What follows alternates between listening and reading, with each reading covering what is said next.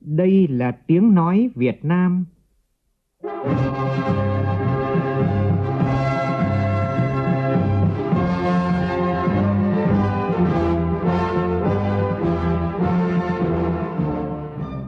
là tiếng nói Việt Nam,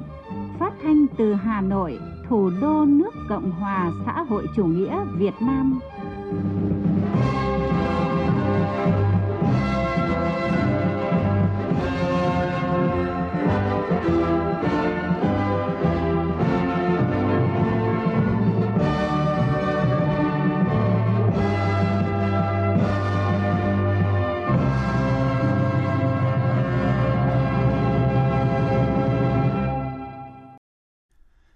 Kính chào quý vị và các bạn. Mời quý vị và các bạn nghe chương trình Thời sự trưa của Đài Tiếng Nói Việt Nam với những thông tin đáng chú ý sau đây.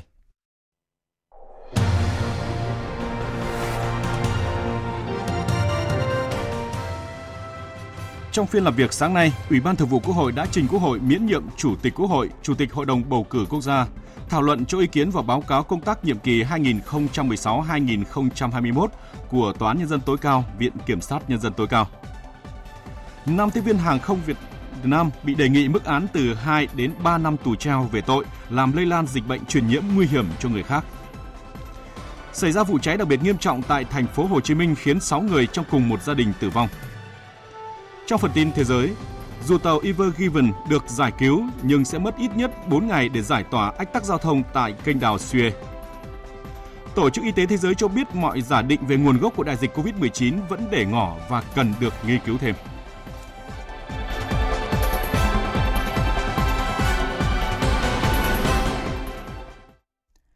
Bây giờ là nội dung chi tiết. Tiếp tục chương trình kỳ họp thứ 11, sáng nay các đại biểu Quốc hội làm việc tại hội trường thảo luận cho ý kiến vào báo cáo công tác nhiệm kỳ 2016-2021 của Tòa án Nhân dân tối cao, Viện Kiểm sát Nhân dân tối cao. Nhóm phóng viên Vân Hồng và Lại Hoa phản ánh. Nhắc lại tại kỳ họp thứ 10, Tránh án Tòa án Nhân dân tối cao đã báo cáo trước Quốc hội và khẳng định trong xét xử các vụ án hình sự đảm bảo đúng người, đúng tội, chưa phát hiện trường hợp kết án oan người không có tội, thì nay với báo cáo này đó là sự khác biệt về chất. Đại biểu Tô Văn Tám, đoàn Con Tum cho rằng Tại báo cáo tổng kết này, báo cáo tòa án đã khẳng định không kết án oan người không có tội. Giữa chưa phát hiện kết án oan người không có tội và và không để xảy ra kết án oan là một sự khác biệt về chất. Như thế, khi đề cập đến việc bồi thường theo luật trách nhiệm bồi thường nhà nước, báo cáo nêu các tòa đã thủ lý 19 yêu cầu bồi thường thuộc trách nhiệm của tòa án và đã giải quyết dứt điểm 15 trường hợp. Chúng tôi hiểu rằng đó là vấn đề của lịch sử. Cử tri cũng rất mong muốn là không để lịch sử lặp lại. Đặt vấn đề tỷ lệ oan sai liên quan đến tỷ lệ công lý, đại biểu Lưu Bình Nhưỡng, đoàn Bến Tre nêu câu hỏi. Công lý thì làm sao có tỷ lệ? Công lý là một thứ gì đó vĩ đại lắm, thiêng liêng lắm, hoàn hảo lắm, tròn trịa lắm làm sao có tỷ lệ công lý được? Công lý là công lý. Cho nên tôi đề nghị cần phải hết sức lưu ý về những vấn đề về xác định chỉ tiêu. Và đề nghị quốc hội khóa 10 năm sắp tới cũng phải xem xét vấn đề này. Tranh luận lại với đại biểu Lưu Bình Nhưỡng đại biểu Nguyễn Thanh Hồng đoàn Bình Dương cho biết. Tôi cho rằng cách nhìn cách tiếp cận chưa hợp lý. Bởi vì thực ra đấy là thực tế không phải chỉ Việt Nam chúng ta có oan sai. Trong thời gian vừa qua đấy vì có oan sai cho nên chúng ta tìm ra các giải pháp đưa ra các cái mục tiêu đưa ra chỉ tiêu để chúng ta phấn đấu. Chứ không có nghĩa là đặt ra cái chỉ tiêu này cho rằng mặc nhiên công nhận là trong nền tư pháp chúng ta có ăn sai. Vấn đề thứ hai, cho rằng lấy thời gian để xét xử vụ án, để đánh giá giá trị công lý, tôi cho rằng không toàn diện. Mà không chính xác, không chỉ việc chúng ta lấy thời gian kéo dài một năm để xét xử vụ án, cho rằng như thế là bảo vệ công lý. Tôi cho rằng hoàn toàn không khách quan, không biện chứng khẳng định hoạt động tư pháp liên quan và đóng góp trực tiếp vào mục tiêu công bằng, đại biểu Trương Trọng Nghĩa đoàn thành phố Hồ Chí Minh cho biết, việc ban hành quyết định, phán quyết phải dựa trên công lý và tượng trưng cho công lý. Do đó, công bằng phải được đảm bảo công lý và đó là nhiệm vụ chủ yếu của ngành tư pháp. Trong đó, thẩm phán có vinh dự gánh trọng trách giữ vững niềm tin của nhân dân vào chế độ thông qua hoạt động tố tụng của mình. Muốn vậy thì thẩm phán phải giữ được liêm chính, đại biểu Trương Trọng Nghĩa nêu ý kiến. Để giữ được liêm chính thì phải dưỡng liêm. Mà cách dưỡng liêm có hiệu quả nhất là cùng với sự tu dưỡng rèn luyện của các cá nhân, nhà nước phải bảo đảm thu nhập cho họ, ít nhất là ở mức trung bình của xã hội. Nếu thẩm phán và kiểm sát viên được đãi ngộ tương xứng cùng với bởi quy trình tuyển chọn và thải loại nghiêm ngặt về đức và tài thì tôi tin rằng cử tri và nhân dân sẽ có được điều mà họ luôn mong ước đó là người lương thiện người vô tội chắc chắn sẽ được công lý bảo vệ và công lý thì không bao giờ được phép là đối tượng mua bán khi đó, người dân không cần đi tìm xem bao công trong phim trung quốc, bởi vì đã có những quan tòa thanh liêm bằng xương bằng thịt trong mỗi tòa pháp đình của đất nước Việt Nam thân yêu của chúng ta.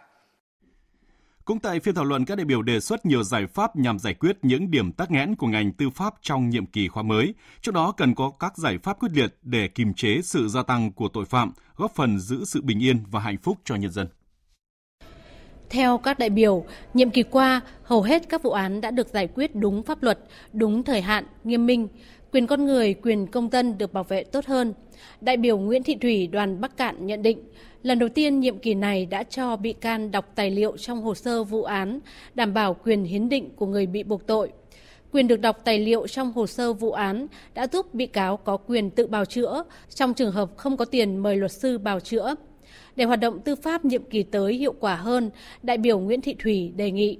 kiến nghị chính phủ và các cơ quan tư pháp nghiên cứu và áp dụng các giải pháp quyết liệt để kiềm chế sự gia tăng của tội phạm và kiến nghị các cơ quan tư pháp có các giải pháp đột phá để khắc phục một số cái hạn chế tồn tại mà đã được chỉ ra trong các báo của tòa án, của Viện Kiểm sát và của Ủy ban Tư pháp trong nhiệm kỳ vừa qua. Thứ hai là tôi xin kiến nghị với Quốc hội, với Chính phủ bổ sung các điều kiện bảo đảm để giúp cho các cơ quan tư pháp tháo bớt đi những khó khăn áp lực hiện nay để giúp cho cơ quan tư pháp hoàn thành tốt hơn trọng trách được giao. Đại biểu Nguyễn Duy Hữu, đoàn Đắk Lắk đề nghị để hoạt động tư pháp đảm bảo hiệu lực và hiệu quả, Quốc hội cần quan tâm hoàn thiện những văn bản luật về tố tụng và tổ chức bộ máy, chế độ chính sách cho các cơ quan tư pháp và cán bộ tư pháp. Tôi rất là trăn trở và trân trọng kính mong Quốc hội, đặc biệt là Quốc hội khóa 15 chúng ta sẽ nghiên cứu xem xét để có cái sửa đổi, bổ sung các cái luật về tố tụng.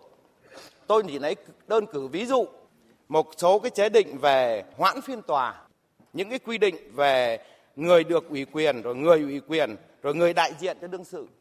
Rồi thì về cái vấn đề giám định cần nghiên cứu xem xét sửa đổi cái luật tổ chức của các cái cơ quan tư pháp như là cơ quan điều tra, cơ quan viện kiểm sát và tòa án thì cũng cần phải có những quy định cụ thể về một cơ chế để bảo vệ đối với những cái người làm công tác tư pháp. Với mục tiêu nâng cao chất lượng hoạt động xét xử, lấy hoạt động của tòa án làm trung tâm, nhiều ý kiến mong muốn nhiệm kỳ tới cần ban hành những chính sách để hoạt động của các cơ quan tư pháp ngày càng độc lập. Đại biểu Mai Khanh, đoàn Ninh Bình nhấn mạnh, việc xây dựng một quy trình độc lập để tránh áp lực của các cán bộ trong khối tư pháp trước những áp lực vô hình nhưng mà thực chất là có thật. Trong cái nhiệm kỳ tới, các cơ quan tư pháp cũng cần tham mưu cho Quốc hội ban hành, sửa chữa một số những quy định của pháp luật mà hiện nay tôi cho rằng đang có những cái dấu hiệu cản trở cái sự hoạt động cũng như đáp ứng được cái yêu cầu công việc của các cơ quan tư pháp. Tôi lấy thí dụ như là luật tổ chức tòa án nhân dân năm 2014 thì đến nay cũng đã bộc lộ một số những cái vấn đề, ví dụ như cái thẩm quyền giám đốc thẩm của tòa án dân cấp tỉnh hay là những cái luật tố tụng hành chính thì đến nay cũng đã bắt đầu bộc lộ những cái vấn đề về cái việc ủy quyền tham gia tố tụng. Cuối buổi sáng nay, Ủy ban Thường vụ Quốc hội đã trình Quốc hội miễn nhiệm Chủ tịch Quốc hội, Chủ tịch Hội đồng bầu cử quốc gia. Tiếp đó, các đại biểu thảo luận ở đoàn về việc miễn nhiệm Chủ tịch Quốc hội, Chủ tịch Hội đồng bầu cử quốc gia. Liên quan đến công tác nhân sự của Quốc hội trong nhiệm kỳ mới, bên hành lang Quốc hội sáng nay, các đại biểu mong muốn những lãnh đạo chủ chốt của Quốc hội, nhà nước và chính phủ tiếp tục lãnh đạo đất nước thực hiện được khát vọng của dân tộc hùng cường và phồn vinh. Ghi nhận của phóng viên Minh Long. Đại biểu Ngọ Chữ Hiểu, đoàn thành phố Hà Nội cho rằng những đại biểu được giới thiệu ứng cử vào những vị trí chủ chốt của Quốc hội, nhà nước và chính phủ đều là những người có bề dày kinh nghiệm, hoàn thành xuất sắc nhiệm vụ trong quá trình công tác ở mọi vị trí công việc, với nền tảng về lý luận và có tinh thần khát vọng đưa đất nước phát triển trong thời gian tới rất cao. Các ứng cử viên đều là những người dày dặn kinh nghiệm, năng động, quyết liệt, tinh thần trách nhiệm cao đã trải qua rất nhiều những cái môi trường công tác và tôi tin rằng là với nghị quyết đại hội đảng toàn quốc lần thứ 13 đã được ban hành chỉ rõ cái con đường đi của dân tộc trong nhiều thập kỷ cũng như là mục tiêu của năm năm tới và với một cái lực lượng ờ, lãnh đạo ừ, đầy nhiệt huyết có nhiều kinh nghiệm thực tiễn quyết liệt sáng tạo thì tôi tin rằng là đất nước ta sẽ vượt qua những khó khăn và sẽ thực hiện được mục tiêu là đến giữa thế kỷ 21 nước ta sẽ trở thành một nước phát triển theo định hướng xã chủ nghĩa. Ngoài các lãnh đạo chủ chốt nhà nước, Quốc hội sẽ bầu Phó Thủ tướng, Phó Chủ tịch Quốc hội và phê chuẩn bổ nhiệm một số thành viên chính phủ, với dự kiến có 25 chức danh lãnh đạo sắp được Quốc hội kiện toàn. Các đại biểu Nguyễn Bệ Bộ, đoàn An Giang và Phùng Đức Tiến, đoàn Hà Nam kỳ vọng. Ngay ngày đầu, chúng ta đòi hỏi phải tròn chính tất cả về phương pháp rồi cách thức này khác thì tôi cho rằng cái đó là không tưởng nhưng một cái mong muốn và chắc chắn sẽ đạt được đó là càng làm thì kinh nghiệm sẽ càng lên và lúc ấy là cái chất lượng điều hành càng tốt lên. Với ờ, 10 năm hai khóa quốc hội, tôi tin tưởng cái sâu sắc rằng là sang khóa 15 thì các đại biểu sẽ xuất sắc hơn với một cái tinh thần làm việc trách nhiệm cao hơn, trí tuệ hơn, bản lĩnh hơn và sẽ hội tụ kết tinh vào trí tuệ chung của Quốc hội Việt Nam trong nhiệm kỳ mới. Đặc biệt là lúc mà chúng ta phải đẩy nhanh cái tốc độ công hóa hiện đại hóa để xây dựng đất nước ngày càng vững mạnh, ngày càng giàu đẹp. Theo chương trình, chiều nay Quốc hội biểu quyết thông qua luật phòng chống ma túy sửa đổi, tiếp đó tiến hành miễn nhiệm Chủ tịch Quốc hội, Chủ tịch Hội đồng bầu cử quốc gia bằng hình thức bỏ phiếu kín và Ủy ban Thường vụ Quốc hội trình danh sách đề cử để Quốc hội bầu Chủ tịch Quốc hội, Chủ tịch Hội đồng bầu cử quốc gia. Thời sự VOV, nhanh, tin cậy, hấp dẫn. Chương trình Thời sự trưa xin được tiếp tục với các tin đáng chú ý khác. Nhân kỷ niệm ngày truyền thống công tác đảng ngoài nước 31 tháng 3 năm 1961, 31 tháng 3 năm 2021, sáng nay Bộ Ngoại giao tổ chức gặp mặt truyền thống 60 năm một chặng đường vẻ vang công tác đảng ngoài nước và tọa đàm nâng cao hiệu quả công tác đảng ngoài nước trong giai đoạn hiện nay. Tới dự có Phó Thủ tướng Bộ trưởng Ngoại giao Phạm Bình Minh, các đồng chí nguyên lãnh đạo Đảng, Nhà nước, các đồng chí nguyên lãnh đạo Ban cán sự Đảng ngoài nước, Đảng ủy ngoài nước, các đồng chí lãnh đạo đại diện các bộ, ban ngành, đoàn thể trung ương, các đồng chí lãnh đạo Bộ Ngoại giao, đại diện các đơn vị trong bộ và các đồng chí cán bộ hưu trí Ban cán sự Đảng ngoài nước qua các thời kỳ. Phóng viên Phương Hoa thông tin. Ngày 31 tháng 3 năm 1961, Ban Bí thư Trung ương Đảng ra nghị quyết số 16 về tổ chức đảng ngoài nước, quyết định thành lập ở mỗi nước một đảng bộ nằm trong cơ quan đại diện. Trong nước thành lập cơ quan giúp Trung ương chỉ đạo, quản lý các tổ chức đảng ở ngoài nước, đặt tên là Ban cán sự Đảng ngoài nước. Từ đó, hệ thống tổ chức đảng ở ngoài nước được hình thành và phát triển. Ngày 31 tháng 3 hàng năm đã trở thành ngày truyền thống của công tác đảng ngoài nước. Phát biểu tại buổi gặp mặt, Phó Thủ tướng Bộ trưởng Bộ Ngoại giao Phạm Bình Minh khẳng định Việc Ban Bí thư ban hành nghị quyết 16 năm 1961 là sự khẳng định vai trò quan trọng của công tác đảng ngoài nước đối với cách mạng Việt Nam, được đúc kết qua những năm tháng đấu tranh trước đó, đồng thời thể hiện tầm nhìn của Đảng đối với công tác đảng ngoài nước cho các thời kỳ sau này. Phó Thủ tướng Phạm Bình Minh cũng nhấn mạnh, công tác đảng ngoài nước trong giai đoạn tới cần thể hiện bản lĩnh, trí tuệ hơn nữa, thiết thực, hiệu quả hơn nữa. Phó Thủ tướng đề nghị các cấp ủy trong và ngoài nước cần nâng cao hơn nữa trách nhiệm, tính chủ động sáng tạo, tinh thần tự giác, tự rèn luyện của cán bộ đảng viên trước mọi tình huống, xây dựng đội ngũ cán bộ công tác đảng ngoài nước ngày càng vững mạnh. Công tác xây dựng đảng phải gắn chặt với lãnh đạo thực hiện nhiệm vụ chính trị, đồng thời tăng cường trách nhiệm, phát huy tối đa sự phối hợp, tham gia của các cấp, các ngành địa phương đối với công tác đảng ngoài nước.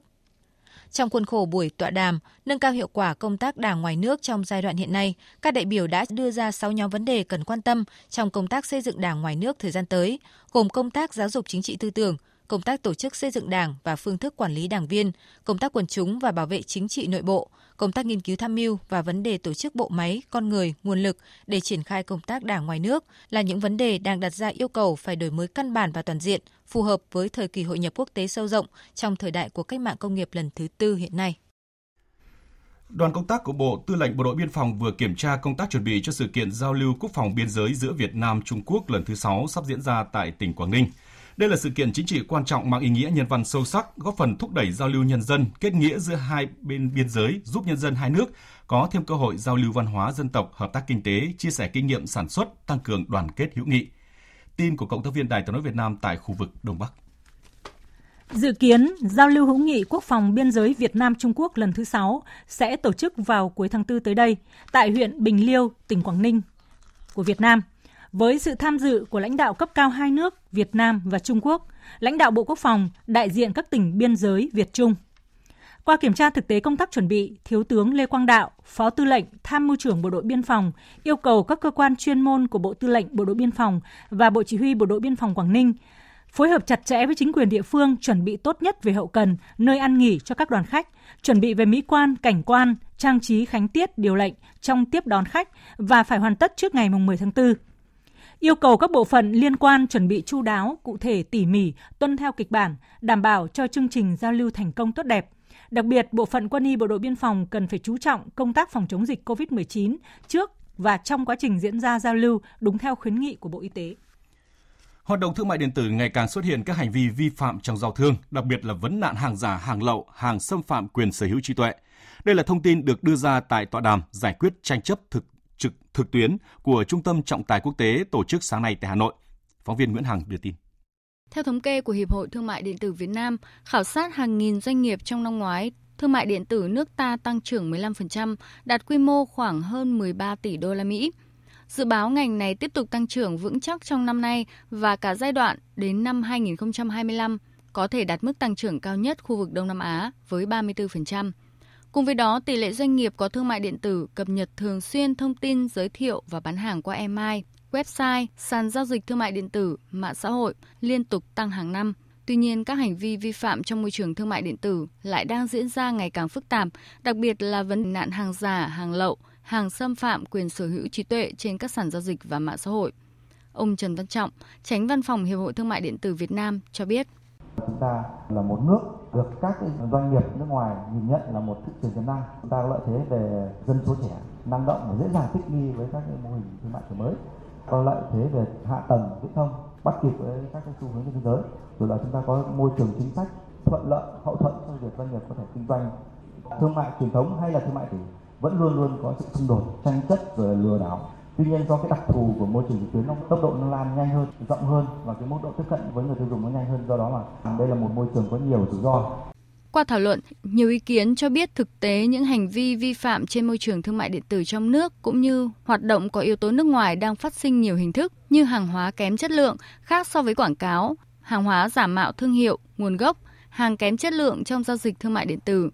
để giải quyết những tranh chấp thương mại của người tiêu dùng đang thay đổi chóng mặt như hiện nay, bà Nguyễn Thị Mai, Phó Cục trưởng Cục Bổ trợ Tư pháp, Bộ Tư pháp, việc Trung tâm Trọng tài Quốc tế Việt Nam kiến nghị ra mắt nền tảng hòa giải trực tuyến là một hướng đi phù hợp. Giải quyết tranh chấp bằng hòa giải một cách dễ tiếp cận hơn, tiết kiệm chi phí nhiều hơn và cũng hài hòa hơn cho các bên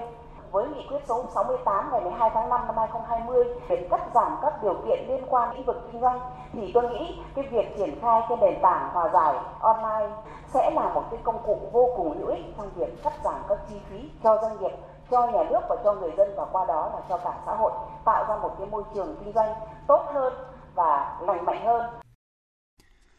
Sở Nội vụ Thành phố Hồ Chí Minh mới đây đã trình đề án lên Ủy ban nhân dân thành phố về lộ trình chuyển ba huyện Hóc Môn, Bình Chánh, Nhà Bè thành quận trước năm 2025, còn các huyện Củ Chi, Cần Giờ sẽ thực hiện trước năm 2030. Theo khảo sát mới nhất, mặc dù đề án là bước chuẩn bị nhưng giá đất tại các huyện đã tăng đến 20% so với cuối năm ngoái, lên từ 45 đến 92 triệu đồng một mét vuông tùy theo khu vực. Thực tế thì từ đầu năm đến nay, tình trạng sốt đất tiếp tục diễn ra ở nhiều địa phương, trong đó có nguyên nhân chính là xuất phát từ việc điều chỉnh quy hoạch ở các địa phương, rồi là do cò đất tung tin và thổi giá, thậm chí là nhiều trường hợp là lừa đảo. Tại tỉnh Quảng Ninh cũng không nằm ngoài cơn lốc này. Sau thời gian trầm lắng, thị trường bất động sản tại thành phố Hạ Long, Uông Bí và thị xã Quảng Yên đã sôi động trở lại. Sôi động này không xuất phát từ nhu cầu thực tế mà có dấu hiệu của những bàn tay thao túng khiến nhiều người có nhu cầu thực sự không thể mua được mảnh đất để an cư. Vũ Miền, phóng viên Đài tiếng nói Việt Nam thường trú tại khu vực Đông Bắc phản ánh. Cơn sốt đất ảo đã lan đến làng Bang, xã Thống Nhất, thành phố Hạ Long, khiến vùng quê vốn bình yên bên cạnh dòng cửa lục trở lên nhộn nhịp. Nườm nượp xe ô tô biển số Hải Phòng, Hà Nội, Quảng Ninh tấp nập ra vào. Người dân làng Bang từ những anh nông dân, chị bán tạp hóa và cả bác bán nước chè bỗng chốc trở thành những người môi giới đất, tư vấn bất động sản sành sỏi. Một người dân sinh sống ở khu trạm điện 500 kV xã Thống Nhất cho biết năm ngoái đây có bảy tám trăm đến chín trăm triệu một lốt năm nay lên còn từ sáu từ bảy. Lên chóng mặt luôn. Đông lắm em ạ trong đây bây giờ khách xuống vào đây đông. Nói chung là đất bây giờ thổi lên dự án FLC cái này dự án Liên Loan khoảng ba mấy triệu mét vuông. Đất mà cái lô này thực chất là lúc được cấp người dân mà được cấp và nó mua lại lúc thời điểm đấy thì từ 4 đến 50 triệu.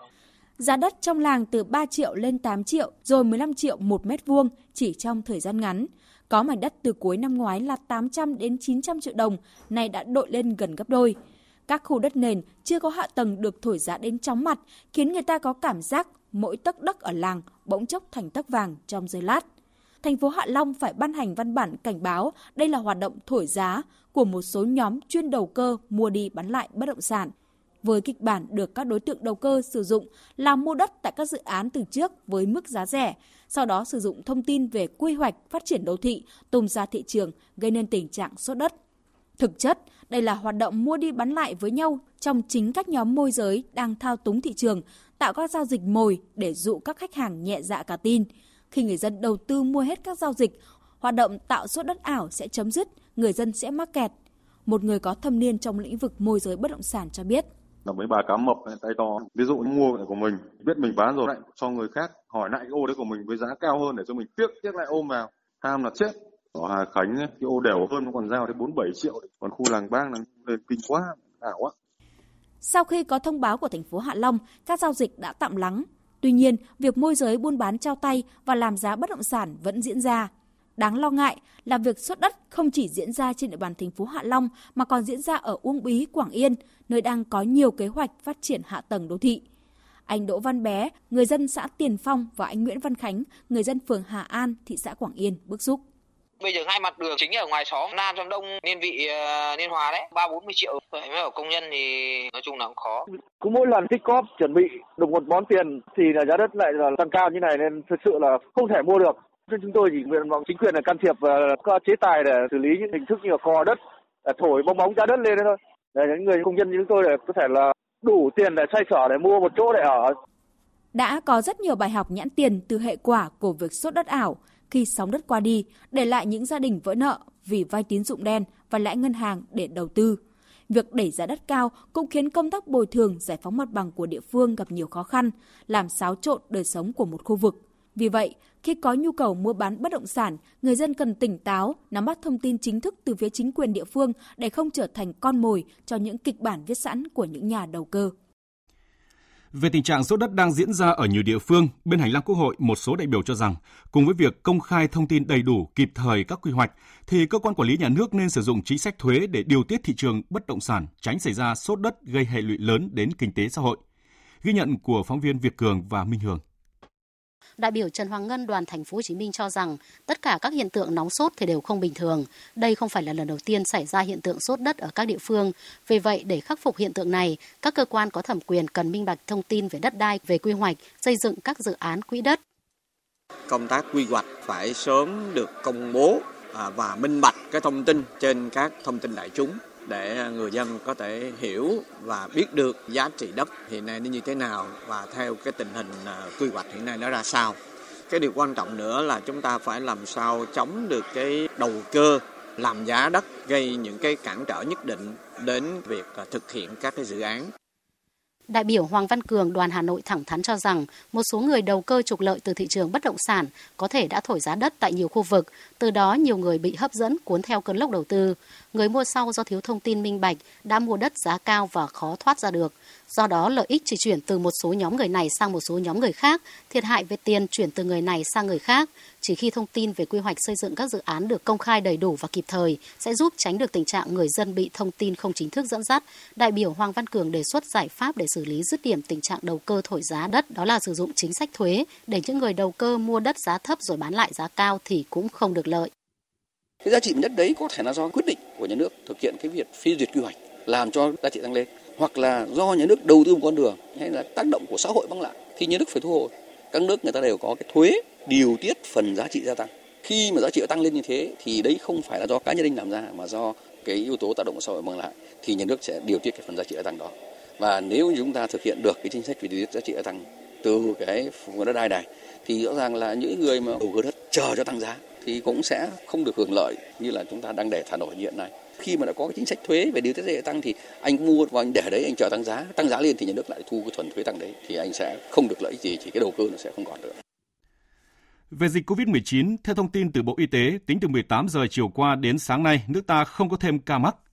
Báo cáo nhanh của Cục Quản lý Khám chữa bệnh Bộ Y tế cho thấy trong số các bệnh nhân đang điều trị tại các cơ sở y tế, tính đến sáng nay có 30 người kết quả xét nghiệm âm tính lần 1 với virus SARS-CoV-2, 38 người âm tính lần 2 và 57 người âm tính lần thứ ba.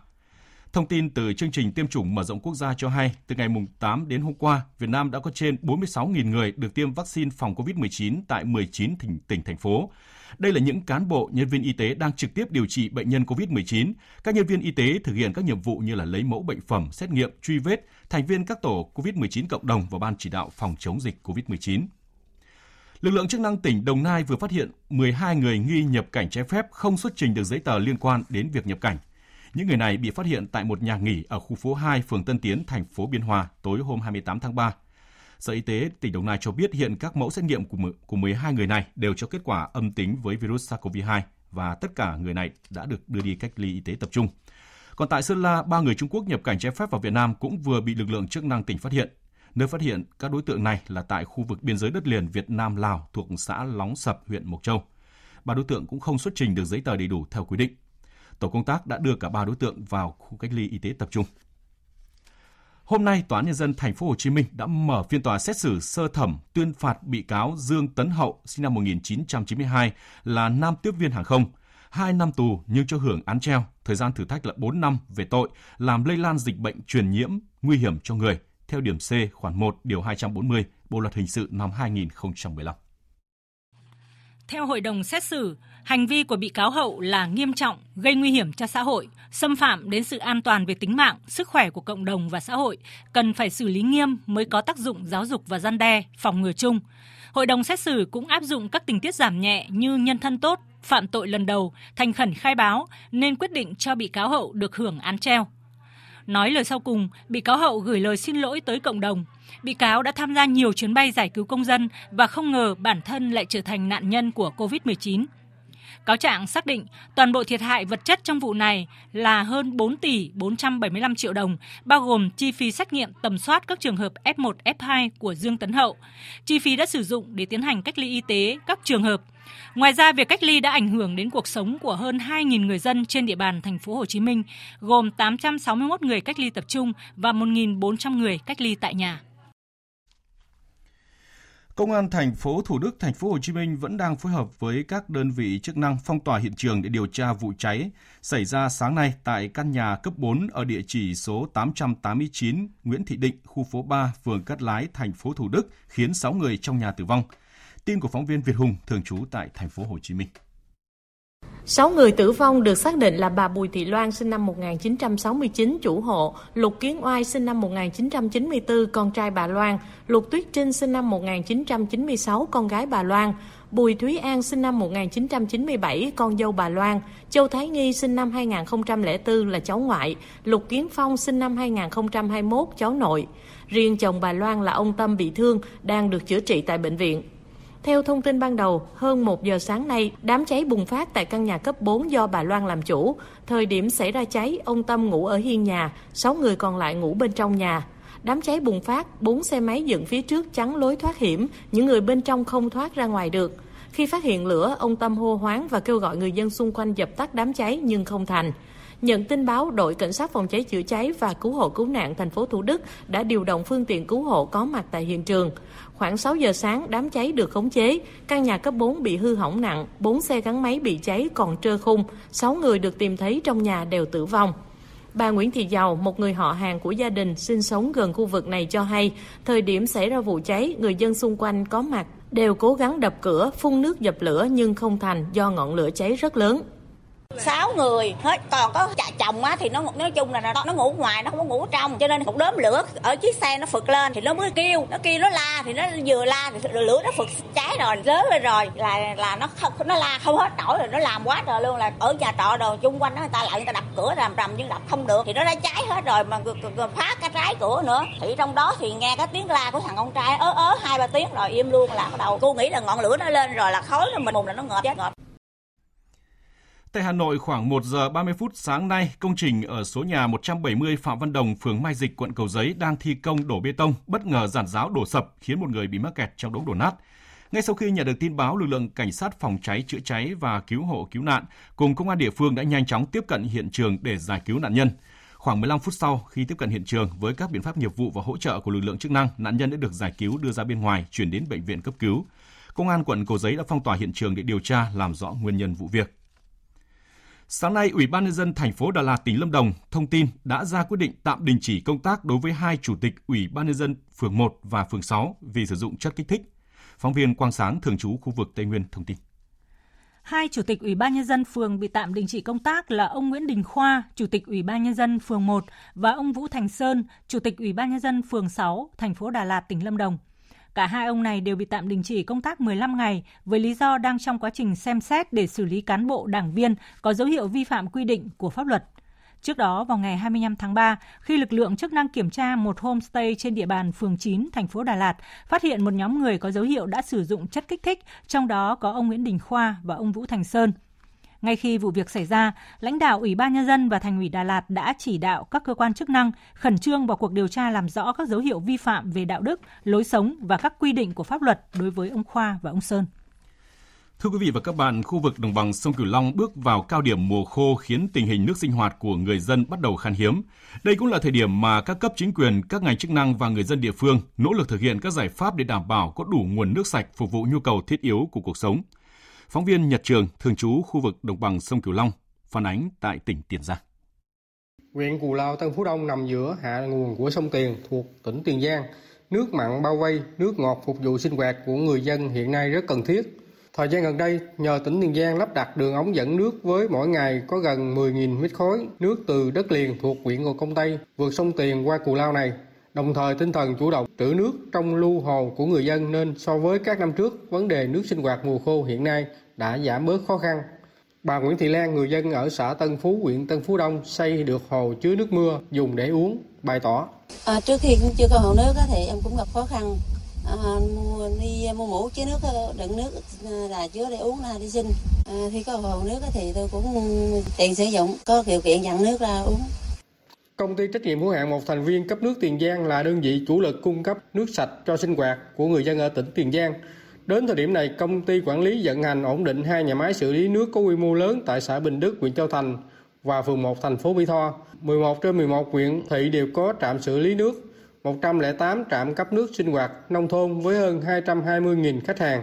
Ông Huỳnh Công Dũng, Chủ tịch Hội đồng Quản trị Công ty trách nhiệm hữu hạn một thành viên cấp nước Tiền Giang cho biết, công ty đã có phương án ứng phó khi hạn mặn kéo dài, đảm bảo đủ lượng nước cung cấp cho người dân.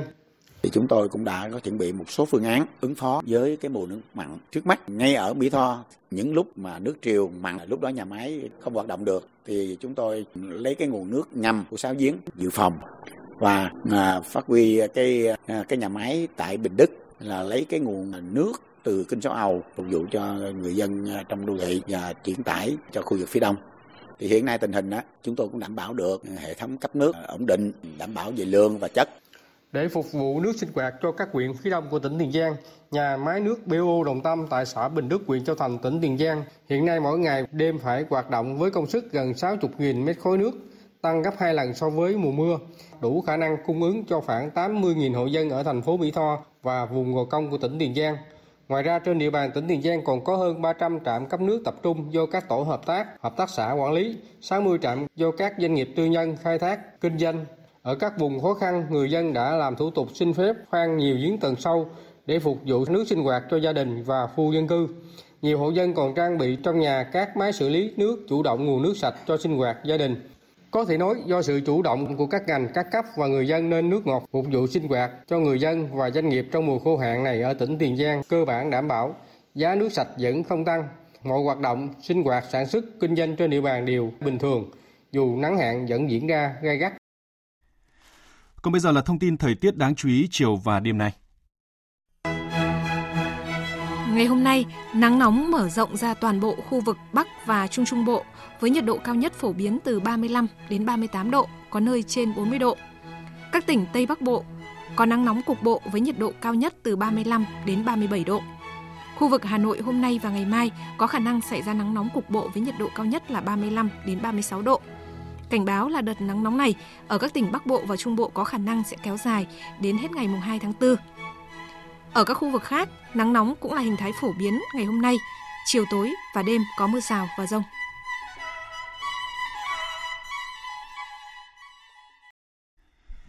Xin được chuyển sang phần tin thế giới. Hôm qua, theo giờ Mỹ, Hội đồng Bảo an Liên Hợp Quốc họp định kỳ hàng tháng về tình hình nhân đạo Syria dưới hình thức trực tuyến. Cuộc họp do Ngoại trưởng Mỹ Antony Blinken chủ trì với vai trò là Chủ tịch Hội đồng Bảo an và có sự tham gia của Ngoại trưởng các nước Anh, Estonia, Ireland, Na Uy, Tunisia và Thứ trưởng Bộ Ngoại giao Nga. Tin của phóng viên Phạm Huân, thường trú tại Mỹ. Tại cuộc họp, các thành viên Hội đồng Bảo an đã bày tỏ lo ngại sâu sắc trước tình hình nhân đạo và nhấn mạnh nhu cầu cần tăng cường hỗ trợ cho người dân Syria, đặc biệt trong bối cảnh khủng hoảng kinh tế nghiêm trọng và nhu cầu hàng hóa y tế cũng như tiếp cận vaccine COVID-19 ngày một cấp thiết. Các thành viên kêu gọi thúc đẩy các nỗ lực ngoại giao nhằm tìm kiếm giải pháp chính trị cho tình hình tại Syria. Phát biểu tại cuộc họp, Đại sứ Đặng Đình Quý, trưởng phái đoàn Việt Nam tại Liên Hợp Quốc, chia sẻ quan ngại chung của tất cả thành viên Hội đồng Bảo an về tình hình nhân đạo ngày một xấu đi tại Syria sau một thập kỷ xung đột. Trong đó đặc biệt là những khó khăn mà phụ nữ, trẻ em và các nhóm dễ bị tổn thương khác phải chịu đựng. Đại sứ Đặng Đình Quý kêu gọi các bên tham gia xung đột tại Syria tăng cường hợp tác nhằm bảo đảm viện trợ nhân đạo không bị gián đoạn và đúng thời điểm. Kêu gọi cộng đồng quốc tế hợp tác nhằm bảo đảm hoạt động hỗ trợ nhân đạo đạt hiệu quả cao nhất – Đại sứ nhấn mạnh việc cần tìm giải pháp chính trị lâu dài cho khủng hoảng tại Syria nhằm chấm dứt hoàn toàn tình cảnh khó khăn hiện nay. Mỹ vừa tuyên bố đình chỉ thỏa thuận khung về thương mại và đầu tư mà nước này đã ký với chính quyền Myanmar vào năm 2013 do những biến động chính trị tại Myanmar. Đại diện thương mại Mỹ Catherine Tai thông báo việc đình chỉ hiệu lực cho đến khi nào chính phủ do bầu cử trở lại Myanmar. Trước đó, Bộ Tài chính Mỹ đưa hai tập đoàn do quân đội Myanmar kiểm soát gồm Tập đoàn Kinh tế Myanmar và Công ty trách nhiệm hữu hạn Kinh tế Myanmar vào danh sách đen, đóng băng bất cứ tài sản nào liên quan đến hai doanh nghiệp này trên lãnh thổ Mỹ. Đây là hai tập đoàn mang lại nguồn thu đáng kể cho quân đội Myanmar, cũng được xem là hai tập đoàn kiểm soát một phần nền kinh tế Myanmar. Động thái của Mỹ diễn ra khi những biến động chính trị tại Myanmar diễn ra từ ngày 1 tháng 2 khi lực lượng vũ trang Myanmar bắt giữ các lãnh đạo dân sự, bao gồm cả Tổng thống. Từ đó đến nay, nhiều cuộc biểu tình đã nổ ra. Đụng độ giữa người biểu tình và cảnh sát tính đến ngày 28 tháng 3 là 459 người. Ở diễn biến khác, Tổng thống Mỹ Joe Biden vừa tuyên bố không có ý định gặp nhà lãnh đạo Triều Tiên Kim Jong-un. Trả lời câu hỏi của báo chí về cách tiếp cận ngoại giao của Tổng thống Joe Biden với Triều Tiên, liệu có bao gồm một cuộc gặp trực tiếp với nhà lãnh đạo Kim Jong-un như cách mà cựu Tổng thống Donald Trump đã làm? Thư ký báo chí Nhà Trắng Jen Psaki tuyên bố cách tiếp cận của Tổng thống Joe Biden sẽ khác và việc gặp gỡ nhà lãnh đạo Triều Tiên không nằm trong ý định của Tổng thống.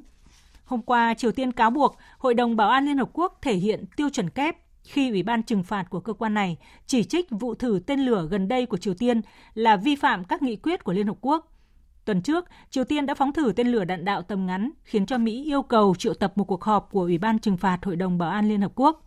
Tại cuộc họp của Ủy ban này, hôm 26 tháng 3, Mỹ đã kêu gọi gia tăng lệnh trừng phạt và thắt chặt việc thực hiện các biện pháp hiện nay, đồng thời chỉ trích cuộc thử tên lửa vi phạm nghị quyết của Liên Hợp Quốc.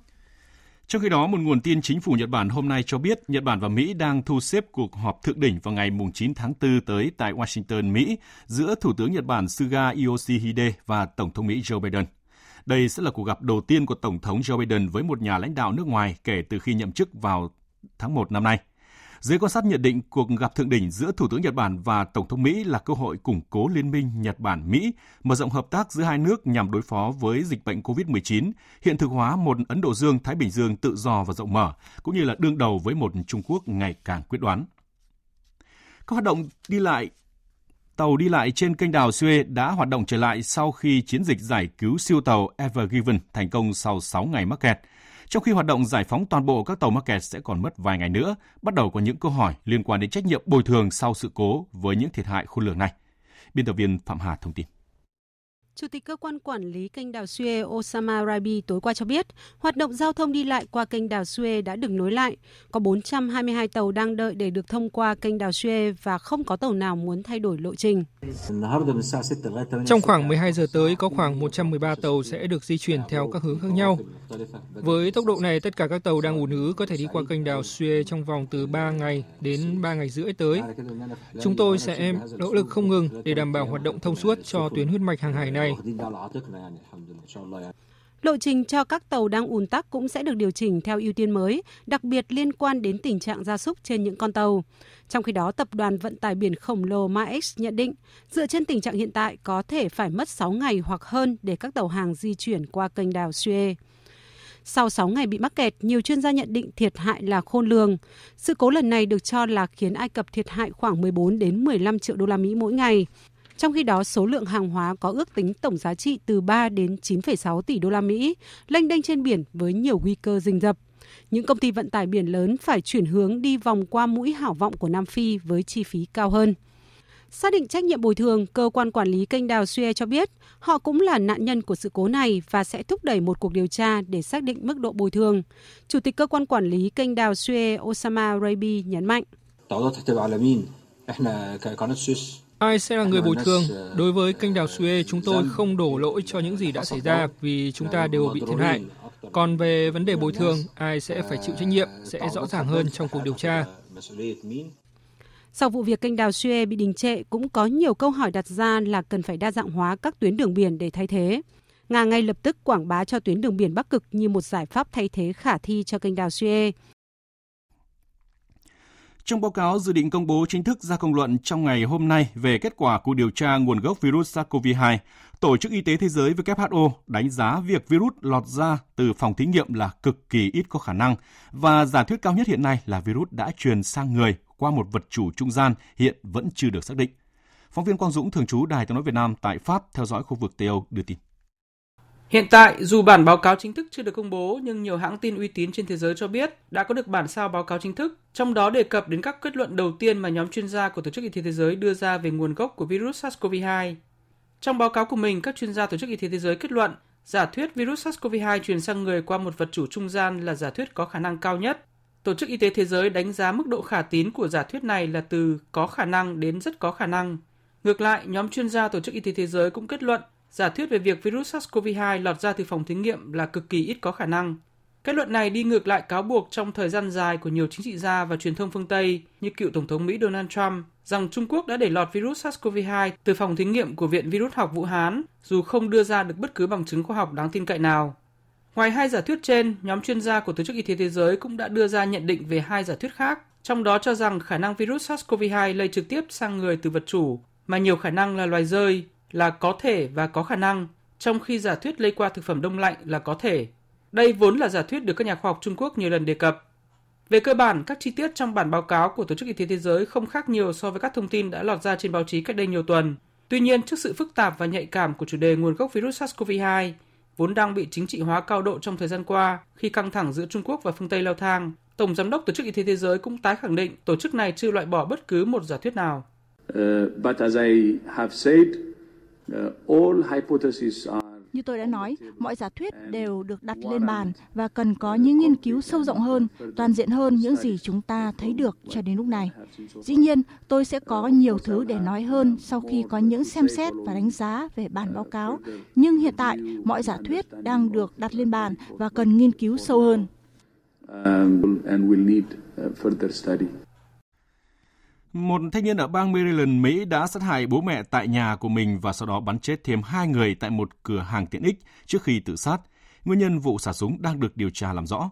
Tin của Phạm Huân, phóng viên Đài tiếng nói Việt Nam thường trú tại Mỹ. Tay súng được xác định danh tính là Joshua Green, 27 tuổi, và người này dường như đã hành động một mình. Theo cảnh sát địa phương, Joshua đã bắn chết bố mẹ mình tại căn nhà của họ ở quận Baltimore trước khi lái xe tới một cửa hàng tiện ích địa phương Tại đây, Joshua đã bắn chết một phụ nữ khi nạn nhân còn ngồi trong xe. Tay súng sau đó vào trong cửa hàng tiện ích, bắn chết một nam khách hàng trước khi bắn bị thương một nam nhân viên cửa hàng trước khi trở về nhà và tự sát. Nguyên nhân vụ xả súng hiện đang tiếp tục được điều tra làm rõ. Đây là vụ xả súng sát hại nhiều người thứ ba trong vòng một tháng qua ở Mỹ. Tiếp tục chương trình thời sự trưa nay là trang tin đầu tư tài chính và bản tin thể thao. Trang tin đầu tư tài chính. Thưa quý vị và các bạn, giá vàng trong nước và thế giới cùng giảm. Cụ thể, thời điểm trưa nay tại thành phố Hồ Chí Minh, công ty vàng bạc đá quý Sài Gòn niêm yết giá vàng SJC mua vào ở mức 54 triệu 500 000 đồng một lượng và bán ra 54 triệu 900 000 đồng một lượng. Cùng thời điểm tại Hà Nội, công ty trách nhiệm hạn Bảo Tiến Minh Châu niêm yết giá vàng dòng Thăng Long mua vào ở mức 50 triệu 610 000 đồng một lượng và bán ra 51 triệu 210 000 đồng một lượng. Sáng nay, Ngân hàng Nhà nước công bố tỷ giá trung tâm của đồng Việt Nam với đô la Mỹ ở mức là 23.237 đồng một đô la Mỹ, tăng 6 đồng so với phiên hôm qua. Với biên độ cộng trừ 3% đang được áp dụng, tỷ giá trần mà các ngân hàng áp dụng hôm nay là 23.933 đồng một đô la Mỹ và tỷ giá sàn là 22.542 đồng một đô la Mỹ. Đại diện Tổng cục Thống kê Bộ Kế hoạch và Đầu tư cho biết, tính từ đầu năm đến nay, tổng mức huy động vốn trên thị trường chứng khoán ước tính đạt 55.562 tỷ đồng, tăng 42% so với cùng kỳ năm trước. Giá trị giao dịch bình quân trên thị trường trái phiếu đạt 12.433 tỷ đồng một phiên, tăng 19,6%. Khối lượng giao dịch bình quân trên thị trường chứng khoán phái sinh đạt hơn 170.000 hợp đồng một phiên, tăng 11%. Công ty cổ phần thanh toán quốc gia Việt Nam, NAPAT và công ty chuyển mạch Thái Lan vừa chính thức hoàn thành việc kết nối thanh toán bán lẻ sử dụng mã phản hồi nhanh tương thích giữa Việt Nam và Thái Lan. Phó Thống đốc Ngân hàng Nhà nước Việt Nam Nguyễn Kim Anh cho biết đây là dấu mốc quan trọng trong hợp tác giữa Ngân hàng Trung ương các nước ASEAN trong thực hiện sáng kiến của ASEAN về kết nối thanh toán sử dụng mã QR tương thích với mục tiêu là thúc đẩy hội nhập kinh tế khu vực và tiến trình chuyển đổi số của từng nền kinh tế. Về diễn biến trên thị trường chứng khoán, thưa quý vị và các bạn, sự thận trọng trong khoảng 30 phút đầu đã khiến VN Index có nhịp đảo chiều quanh tham chiếu với biên độ hẹp. Tuy nhiên sau đó các cổ phiếu thanh khoản tốt cùng một vài trụ đỡ lớn như là VIC, CTG, BVH đã giúp VN Index tăng lên mốc 1.180 điểm sau hơn 1 giờ giao dịch. Chốt phiên giao dịch sáng nay, VN Index đạt 1.182,08 điểm, HNX Index đạt 279,29 điểm. Đầu tư tài chính biến cơ hội thành hiện thực. Đầu tư tài chính biến cơ hội thành hiện thực. Thưa quý vị và các bạn, 10 năm qua, các công ty tài chính tiêu dùng đã phát triển mạnh mẽ, đáp ứng kịp thời nhu cầu vốn tiêu dùng của người dân. Phóng viên Đài Tiếng Nói Việt Nam thông tin chi tiết nội dung này. 10 năm qua, cho vay tiêu dùng luôn cao hơn tăng trưởng dư nợ cho vay chung toàn nền kinh tế. Tăng trưởng bình quân giai đoạn 2010-2020 đạt 33,7%, trong khi tốc độ tăng dư nợ tiến dụng chung toàn nền kinh tế đạt 17,3%. Dư nợ cho vay phục vụ nhu cầu đời sống cho vay tiêu dùng đến cuối năm 2020 tăng khoảng 10,15% so với cuối năm 2019. Đây là sự phát triển đáng ghi nhận của thị trường tài chính tiêu dùng tại Việt Nam. Phó giáo sư tiến sĩ chuyên gia kinh tế Đinh Trọng Thịnh nhận định, tài chính tiêu dùng đem lại nhiều cơ hội hơn cho các cá nhân có nhu cầu tiêu dùng. Hiện nay, nhiều doanh nghiệp trong nền kinh tế đang tái cấu trúc quá trình sản xuất kinh doanh và hướng vào đáp ứng tiêu dùng nội địa. Việc cho vay tiêu dùng, cho vay tín chấp mà các công ty tài chính tiêu dùng đang triển khai là lĩnh vực quan trọng cần khuyến khích phát triển. Tuy nhiên do là một lĩnh vực tương đối mới trong lĩnh vực tài chính, các vấn đề pháp lý cho hoạt động tài chính tiêu dùng chưa đầy đủ và chưa toàn diện. Phó giáo sư tiến sĩ chuyên gia kinh tế Đinh Trọng Thịnh cho rằng thị trường tài chính tiêu dùng chúng ta đấy thì nó vẫn tương đối là nhỏ so với lại quy mô của cái nền kinh tế cũng như với cái mức phát triển bình quân của cái tài chính tiêu dùng của các quốc gia và đây chính là cái tiềm năng rất lớn của cái thị trường tài chính tiêu dùng ở Việt Nam trong cái thời gian tới để mà phát triển và tăng trưởng đạt được các cái yêu cầu thì cần đòi hỏi hoàn thiện cơ chế chính sách Hiện nay, thị trường tài chính tiêu dùng vẫn còn một số bất cập như quy mô nhỏ, thị trường tập trung vào một số công ty lớn, thiếu thông tin. Cùng với đó là áp lực cạnh tranh từ các mô hình kinh doanh mới như fintech, cho vay ngang hàng, hành vi và xu hướng tiêu dùng thay đổi sau đại dịch. Tiến sĩ Cấn Văn Lực, chuyên gia tài chính ngân hàng, kiến nghị.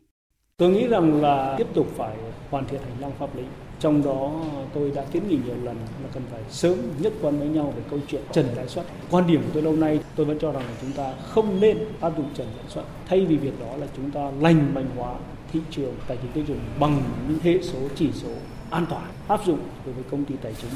cần phải sớm ờ, hoàn thiện cơ sở dữ liệu quốc gia để các công ty tài chính nói riêng có thể là ứng dụng chuyển đổi số. Nhiều chuyên gia cho rằng trong bối cảnh nền kinh tế dần phục hồi, cho vay tiêu dùng là ngành có nhiều cơ hội bứt phá.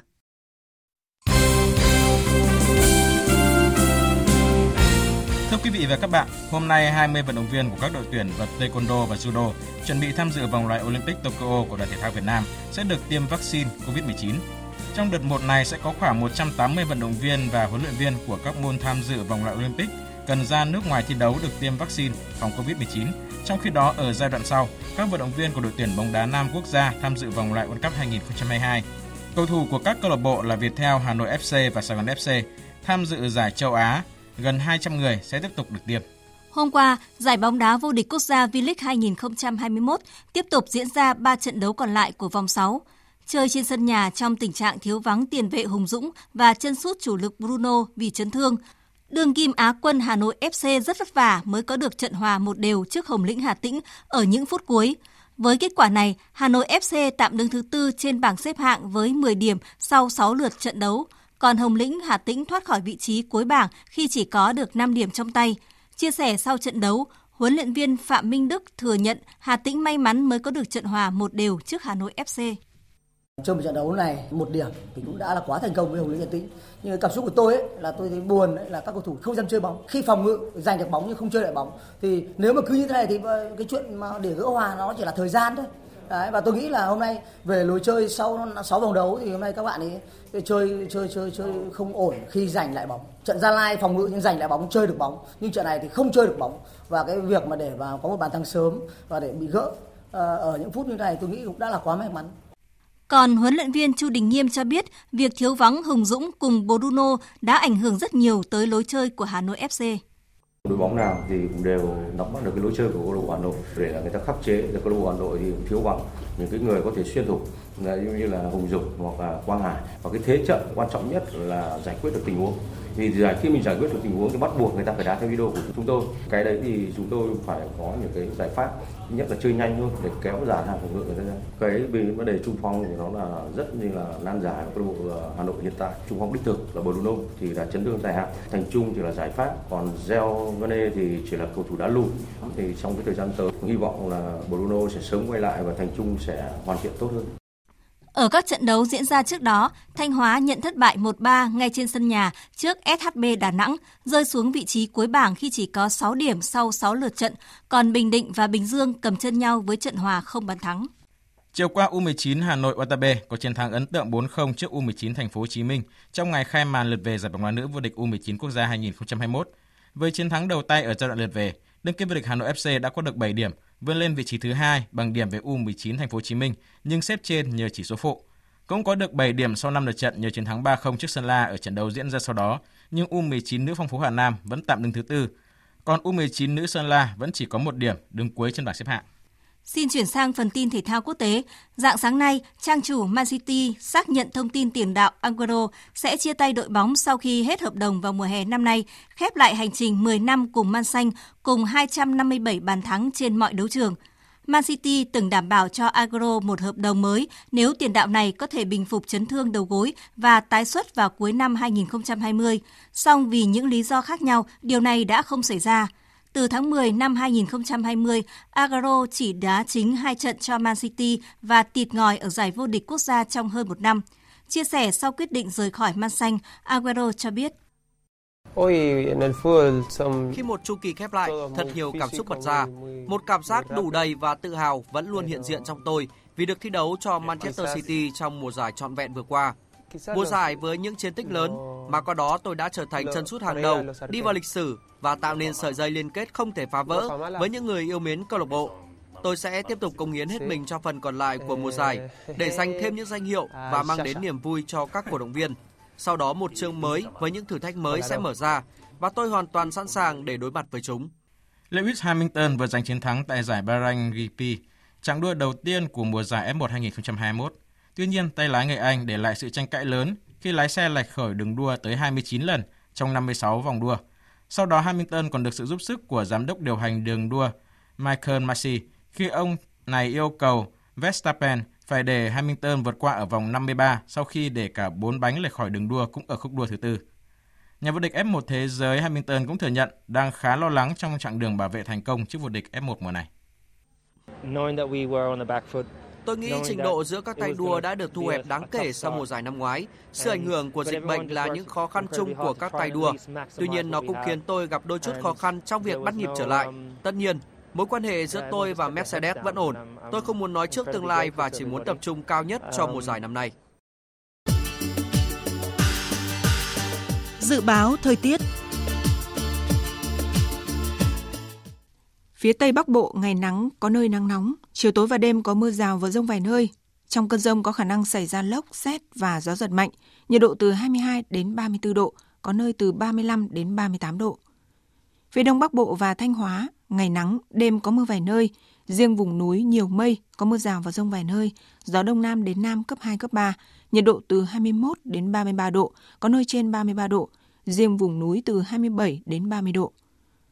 Các tỉnh từ Nghệ An đến Thừa Thiên Huế, ngày nắng nóng, chiều tối và đêm có mưa rào và rông vài nơi, gió nhẹ. Trong cơn rông có khả năng xảy ra lốc, xét và gió giật mạnh, nhiệt độ từ 22 đến 35 độ, riêng vùng núi từ 35 đến 38 độ, có nơi trên 38 độ. Các tỉnh ven biển từ Đà Nẵng đến Bình Thuận, ngày nắng, riêng phía Bắc ngày nắng nóng, chiều tối và đêm có mưa rào và rông vài nơi, gió đông nam cấp 2, cấp 3, nhiệt độ từ 22 đến 34 độ, phía Bắc từ 34 đến 36 độ, có nơi trên 36 độ.